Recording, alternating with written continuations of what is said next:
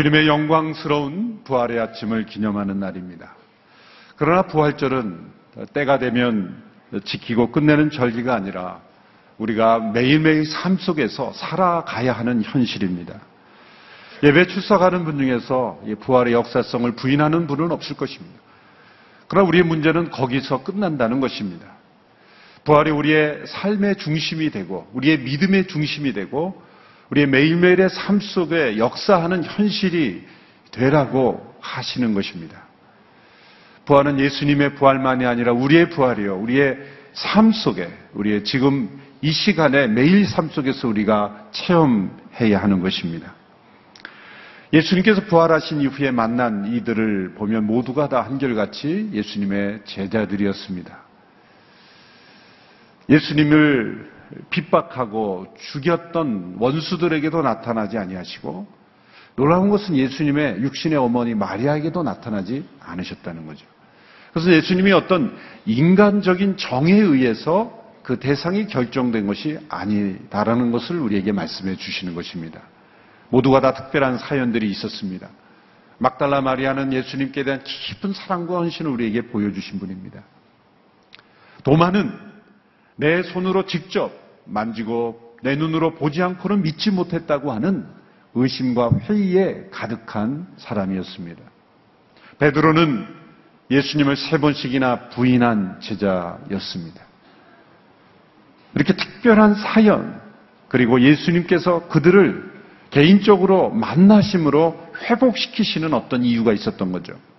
오늘 우리가 함께 읽은 본문 말씀에 나오는 엠마우로 가던 두 제자. 그들을 예수님께서 특별히 만나주신 이유는 무엇인가? 오늘 본문을 통해서 우리는 알 수가 있습니다. 예루살렘에서 엠마우로 가던 두 제자를 예수님께서 만나주신 사건은 매우 특이합니다. 첫째로 이들은 알려지지 않는 그런 두 제자였습니다. 분명 열두 제자는 아니었습니다. 그러나 예수님을 따르던 사람들 가운데 있었습니다. 오늘 본문에 글로바라는 한 사람의 이름이 나오지만 요한복음에 나오는 우리가 정체를 확인할 수 있는 그 글로바는 또 아닙니다. 이름도 알려지지 않는 그 당시에 예수님과 함께 중심돼서 일했던 제자가 아닌 평범한 제자들에게도 예수님은 나타나셨다는 거죠. 두 번째로 특이한 점은 이 부활하신 예수님께서 예루살렘에서 엠마오로까지 여행하는 이 기간이 약 11km 정도 되는데 걸으면 약 한 두세 시간 정도는 걸리겠죠. 뭐 걸음의 속도에 따라 다르겠지만은 몇 시간 정도 걸리는 이 11km 정도의 거리를 예수님께서 함께 걸어가시면서 그들과 동행하시면서 예수님께서 그들을 만나 주셨다는 거죠. 부활하신 예수님께서 그들에게 나타나시려면 잠시 그 가는 여정에 잠깐 나타났다가 사라지셔도 됩니다. 그런데 예수님은 그 여정을 함께 걸어가시면서 대화하시고 때로 설명해 주시고 때로 책망하시고 그들과 함께 식사하시는 그런 여정을 통해서 나타나셨다. 얼마나 자상하신 예수님, 얼마나 인내심이 많으시고 얼마나 따뜻하신 예수님이신가 라는 것을 우리는 느낄 수가 있다는 거죠. 예수님은 각자의 사람의 상태에 따라서 그들의 문제에 따라서 때로는 잠깐 나타나시기도 하고 때로는 오랜 시간 함께 동행하시면서 그들과 함께 만나 주시기도 하셨다는 것. 여기 예수님의 아름다우심이 나타나는 거죠. 세 번째로 특이한 점은 이렇게 예수님께서 몇 시간 오랫동안 대화하시면서 만나주심에도 불구하고 이 두 명의 제자들은 예수님을 알아보지 못했다는 거죠. 잠시 나타나도 아, 예수님이시구나. 그렇게 알아보는 사람이 있었던 반면에 어쩌면 이렇게 몇 시간 동안 함께 대화하고 걸어가는 중에도 예수님인 줄 몰랐을 수 있을까? 라는 의구심이 들 정도로 이들은 예수님을 몰라봤다는 거죠. 이것이 오늘 본문의 특별한 점입니다. 이 두 사람은 예루살렘을 떠나 엠마오로 가면서 그동안 일어났던 일을 이야기하고 있었습니다. 그들은 큰 충격을 받았기 때문입니다. 그런 중에 예수님이 낯선 이로서 그들 사람들의 대화에 끼어듭니다. 예수님이 질문합니다. 당신들이 걸어가면서 지금 이야기하고 있는 그 내용이 무슨 이야기요? 라고 질문했습니다. 글로바라고 하는 사람이 대답했습니다. 아니, 예루살렘에서 있으면서 최근 일어난 이 엄청난 일을 혼자만 모르신단 말이요. 라고 다시 질문했습니다. 이분의 질문은 아이러니를 품고 있죠. 진짜 일어난 일을 모르는 사람은 정작 자기 자신이죠. 예수님은 능청스럽게 다시 질문합니다. 예수님의 이 질문을 어떤 언어로 표현할 수 있을까라고 아무리 생각해봐도 능청스럽다라는 발밖에는 다른 표현이 없어서 죄송합니다. 내가 부활한 예수다. 이렇게 말씀하셨으면 될 걸. 아무 말씀하시고 도대체 그럼 무슨 일이요? 이렇게 예수님이 다시 질문합니다. 예수님인 줄 모르는 이들이 이렇게 대답합니다. 오늘 보면 19절에서 24절까지의 말씀이죠. 우리 한 절씩 아, 우리 같이 한 목소리 함께 읽어볼까요? 시작. 그분이 물으셨습니다. 무슨 일이요? 그들이 대답했습니다. 나사렛 예수에 관한 일들 말입니다. 그분은 하나님과 모든 백성들 앞에서 행동과 말씀의 능력이 있는 예언자셨습니다. 그런데 우리 대차장들과 지도자들이 그분을 넘겨주어 사형 선고를 받게 했고 십자가에 못 박았습니다. 그러나 우리는 이스라엘을 구속해 주실 분이 바로 그분이라고 바라고 있었습니다. 그뿐 아니라 그런 일이 있은 지 벌써 3일째 됐는데 우리 중 몇몇 여인들이 우리를 놀라게 했습니다. 그들이 아침 일찍 무덤에 갔다가 그분의 지신을 찾지 못하고 돌아와서 천사들의 환상을 보았다고 했습니다. 그리고 그 천사들이 예수께서 살아나시 계신다고 말했다는 것입니다. 그래서 우리 동료 몇 사람이 무덤으로 가보았더니 그 여인들이 말한 대로 그분을 볼 수 없었다는 것입니다. 세 가지 내용으로 요약하시죠. 첫째, 예수님은 그 말과 행동에 능력이 있는 예언자셨습니다. 두 번째, 그분은 대제사장과 지도자들에 의해서 십자가에 죽으셨습니다. 셋째로 그 위에 여인들이 무덤이 비었다고 하고 천사의 환상을 보았다고 하고 많은 사람들이 확인해 보니 진짜 무덤이 비어 있었습니다. 그것이 그들의 이야기의 내용이었습니다. 자, 무덤이 비었습니다. 그런데 그들은 예수님이 부활했다라고 생각하지 못했습니다. 빈 무덤이라는 예수님의 부활에 확실한 증거가 있었음에도 불구하고 그들은 예수님이 부활하셨다라는 그 사실로 연결시키지 못했다는 거죠. 그래서 그들은 절망했습니다. 그들은 슬퍼했습니다. 그들은 예수님이 예루살렘에 들어가시면 이스라엘의 왕이 되어서 그 민족을 애굽, 이 애굽에서 그 바로로부터 건져낸 모세처럼 그들을 로마로부터 구원해줄 구세주로 예언자로 그들은 생각했던 거예요. 그들이 생각했던 일을 일어나지 않았고 예수님은 십자가에 못 박혀 죽으심으로 끝나버렸습니다. 그래서 그들은 절망했고 그들은 슬픔에 빠져 터벅터벅 슬픈 모습으로 그들은 다시 고향으로 돌아가고 있었던 것입니다. 그들의 절망, 그들의 슬픔의 원인은 어디에 있습니까? 예수님이 다시 살아나셨지만 살아나셨다라는 생각을 전혀 하지 못하고 있었기 때문이죠. 예수님의 말씀을 들었지만 그 말씀을 있는 그대로 받아들이지 못했다는 것이죠. 그 원인을 오늘 본문 16절에서는 이렇게 지적하고 있습니다. 오늘 보면 16절의 말씀을 우리 같이 한번 읽어보실까요? 16절 시작. 그러나 그들은 눈이 가려져서 예수를 알아보지 못했습니다. 눈이 가려져 있었습니다. 그들의 육신의 눈으로 예수님을 못 보았다는 게 아닙니다. 여러분, 우리가 본다라는 것은 꼭 육신의 눈만으로 보는 것이 아닙니다. 우리의 육신의 눈으로 봐도 못 보는 것이 많아요. 제 설교집을 내는데 여러 번 읽어도 또 다른 분이 오면 또 잘못된 글자가 거기 있었다는 거예요. 분명히 육신의 눈으로 봤는데 보이지 않는 거예요. 예수님을 눈으로 보았지만 육신의 눈으로 봐도 보지 못하는 거예요. 이 눈은 어떤 눈입니까? 요즘 말로 표현하면 세계관이다 이렇게 말할 수 있는 거예요. 월드뷰. 이 세상을 바라보는 우리의 관점, 눈이 있습니다. 어떤 안경을, 어떤 안경에 색이 있느냐에 따라서 그 세상이 다 그 색으로 보이는 거예요. 노란 안경을 쓰면 세상이 다 노랗게 보이고 빨간 안경을 쓰면 다 세상이 빨갛게 보이는 거죠. 그런데 그 보이지 않는 안경이 우리의 생각 속에, 우리의 마음 속에 있다면 얼마나 무서운 일이 생길까? 그것이 세계관입니다. 여러분이 엠마로 가는 두 세자의 세계관 속에는 죽은 자가 다시 살아나는 일은 없는 것이었습니다. 그 눈이 가려져 있는 것입니다.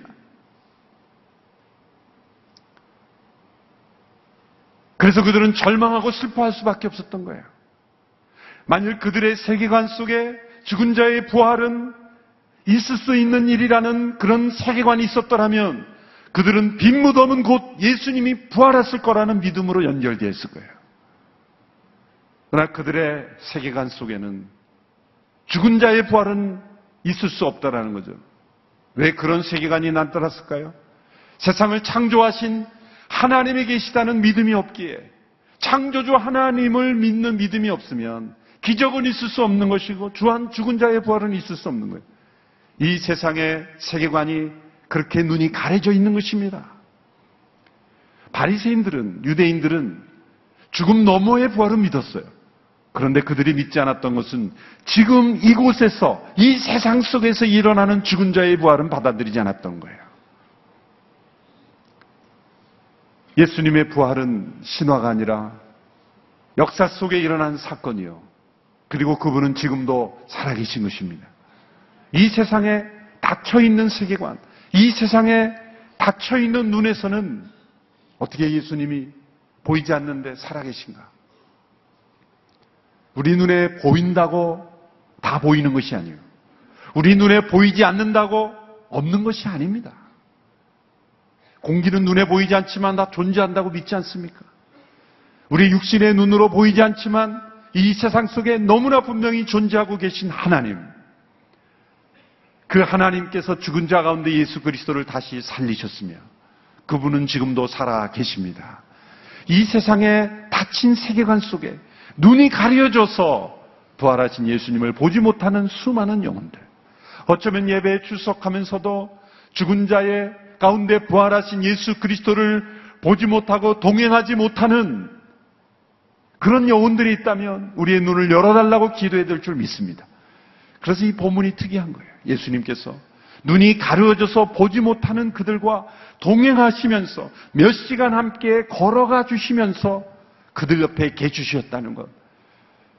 부활하신 예수님은 이 세상의 세계관에 갇혀서 눈이 가려져서 부활하신 예수님을 보지 못하는 수많은 사람들의 지금 곁에 계셔서 더 가까이 계셔서 믿지 않을수록 보지 못할수록 더 많은 시간을 할애해서 그들을 만나주시는 아름다우신 주님이십니다.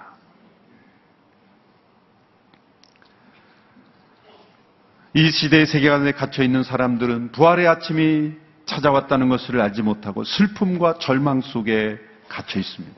20세기 미국 샌디에고의 갈보리 침례교회에서 사역하셨던 SM 락 리치라는 목사님의 설교. 이분의 그 first name, middle name은 사드락 메삭이에요. 사드락 메삭 락 리치라는 목사님의 설교 가운데 알려진 유명한 그런 시가 있습니다. 정교한 시는 아니지만 너무나 감동적인 수많은 사람들의 심금을 울려서 요즘도 유튜브에 올라오면 그것을 이분의 음성을 영상으로 만든 영상이 있습니다. 제목은 It's Friday but Sunday is coming. 그것은 금요일입니다. 그러나 주일은 다가오고 있습니다. 라는 그런 내용입니다. 제가 쭉 한번 읽어보겠습니다. 금요일입니다. 예수님은 기도하시고 베드로는 잠을 자며 유다는 배신을 하게 되는데 하지만 주일은 옵니다. 금요일입니다. 빌라도는 갈등을 하고 지도자들은 눈물을 꾸미며 군종들은 비난을 하는데 그들 누구도 알지 못하고 있습니다. 주일이 오고 있다는 사실을. 금요일입니다. 제자들은 우왕좌왕합니다. 마치 목자 없는 양처럼. 마리아는 울고 있고 베드로는 부인하게 되는데 그러나 그들은 모릅니다. 주일이 오고 있다는 사실을. 금요일입니다. 로마인들은 예수님을 때렸고 그에게 종색 가운을 입혔고 가시 면류관을 씌웠습니다. 하지만 그들은 모릅니다. 주일이 오고 있다는 사실을. 금요일입니다. 갈보리 언덕을 오르시는 예수님을 보십시오. 피를 흘리며 온몸이 비틀거리고 감당할 수 없는 무게가 그의 영혼을 짓누르는데 하지만 지금은 단지 금요일일 뿐 주일은 오고 있습니다. 금요일입니다. 세상은 승리하고 있고 사람들은 죄를 짓고 있고 그리고 악은 미수를 짓고 있습니다. 금요일입니다. 병정들은 나의 구세주의 손을 십자가에 못 박았고 나의 구세주의 발도 십자가에 못 박았습니다.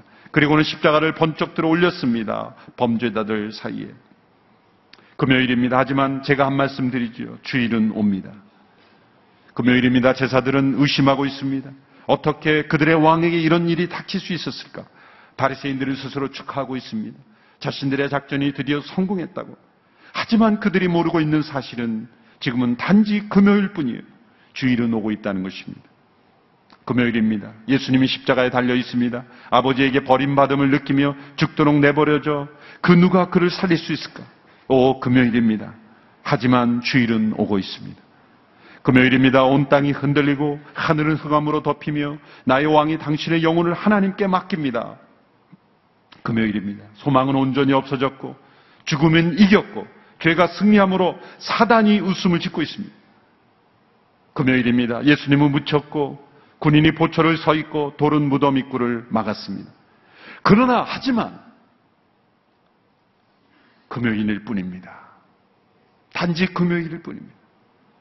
주일은 옵니다. 주일이 오고 있다는 사실을 그들은 몰라 금요일에 멈추어 사는 세상입니다. Sunday is coming. 오늘은 주일입니다. 부활의 아침입니다. 왜 안식일이 주일로 변했습니까? 부활의 아침을 기념하며 그들은 역사를 안식일을 주일로 바꾸었던 것입니다. 주의 날이라고 부르는 거죠. 여러분, 우리가 인생의 모든 날을 금요일에 갇혀 사는 인생이 되지 않게 되기를 바랍니다. 주일이 다고 있다는 사실을 믿음으로 바라보지 못하고 금요일에 참혹한 버림받은 십자가의 고통, 죽음의 권세에 눌려 있는 그 생애에 멈춰 사는 인생이 되지 아니하고 주일이 온 인생이 되기를 주님의 이름으로 축원합니다. 예수님이 그들의 눈을 어떻게 열어 주셨어요? 첫째로 예수님의 죽음이 왜 절대적으로 필요한지를 깨닫게 하셨죠. 25절, 26절에 예수님이 이렇게 말씀하셨습니다. 어리석고 예언자들이 말한 모든 것을 마음에 더디게 믿는 사람들이요. 그리스도께서 마땅히 이런 고난을 겪고서 자기 영광에 들어가야 할 것이 아니냐. 나는 왕관을 쓰러 온 것이 아니라 십자가 가시면류관을 쓰므로 십자가의 죽으심으로 너희를 구원하러 왔다. 십자가가 없는 부활은 없는 것입니다. 부활이 믿어지지 않는 것은 예수님의 죽음이 왜 필요했는지를 깨닫지 못해서인 것입니다. 부활은 십자가의 도의 완성인 것입니다. 우리 스스로 구원할 수 없는 우리를 위해 죽으신 십자가의 죽음이 곧 부활로 가는 길이었던 것입니다.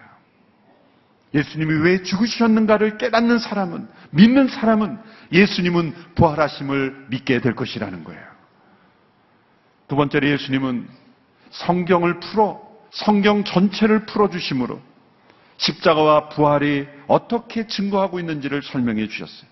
27절의 말씀 우리 같이 한번 읽겠습니다. 27절 시작. 그리고 예수께서는 모세와 모든 예언자들로부터 시작해 성경 전체에서 자기에 관해 언급된 것을 그들에게 자세히 설명해 주셨습니다. 성경 전체가 예수님의 십자가 부활을 증거하고 있음을 설명해 준 거예요. 저자 직강을 들은 거죠. 저자 직강을. 그럴 때 그들의 마음이 뜨거워졌습니다. 여러분 어릴 때 퍼즐 맞추기 해보셨잖아요. 퍼즐을 다 몇십 개 퍼즐을 이렇게 풀어서 펼쳐놓으면 답답합니다. 어디서부터 시작해야 될지 몰라요. 막 열심히 퍼즐을 맞춰보려고 합니다.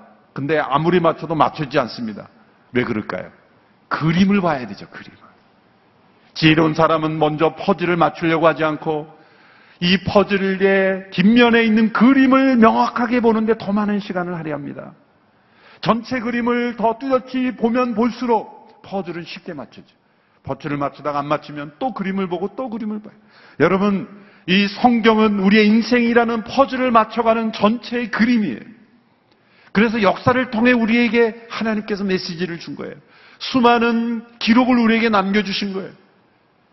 예수님은 이 성경에 있는 내용을 퍼즐을 맞춰주시는 그림을 이들에게 보여주신 거예요.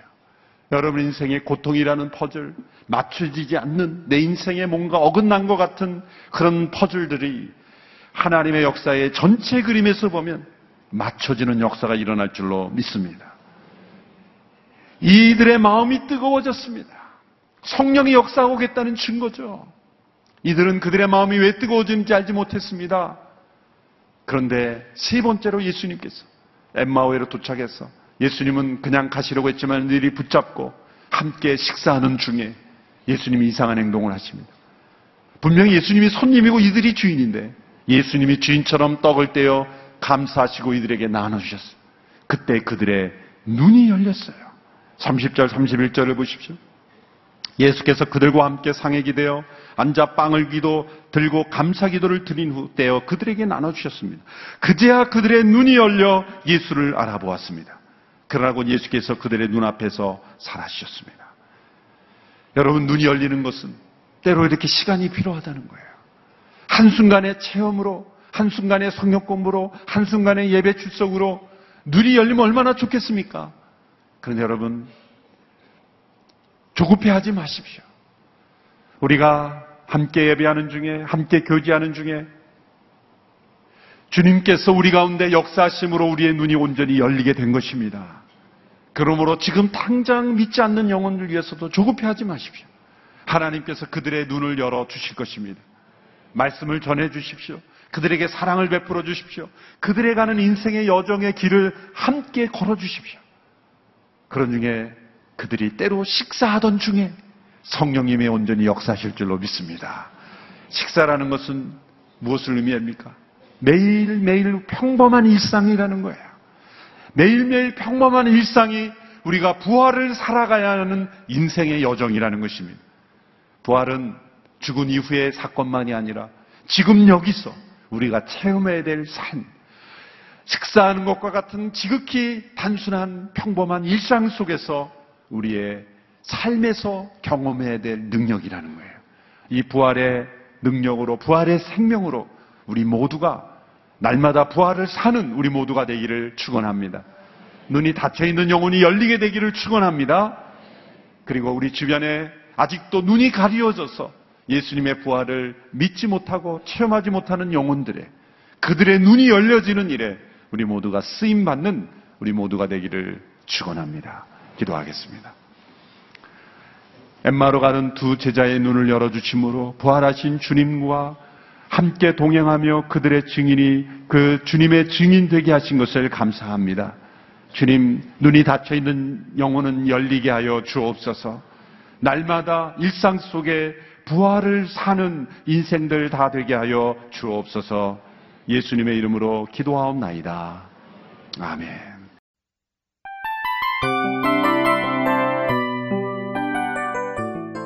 이 프로그램은 청취자 여러분의 소중한 후원으로 제작됩니다.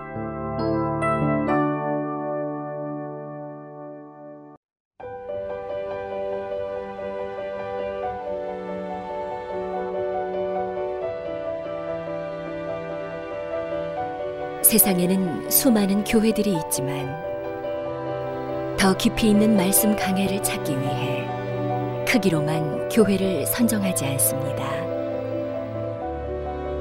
보다 좋은 영적 콘텐츠를 더 많이 나누기 위해 방송비를 받지 않습니다. 1년 365일 복음만 전하고 싶어서 우리는 광고를 하지 않습니다. 온누리의 복음을 땅끝까지 CGN TV와 함께 땅끝 성교사가 되주세요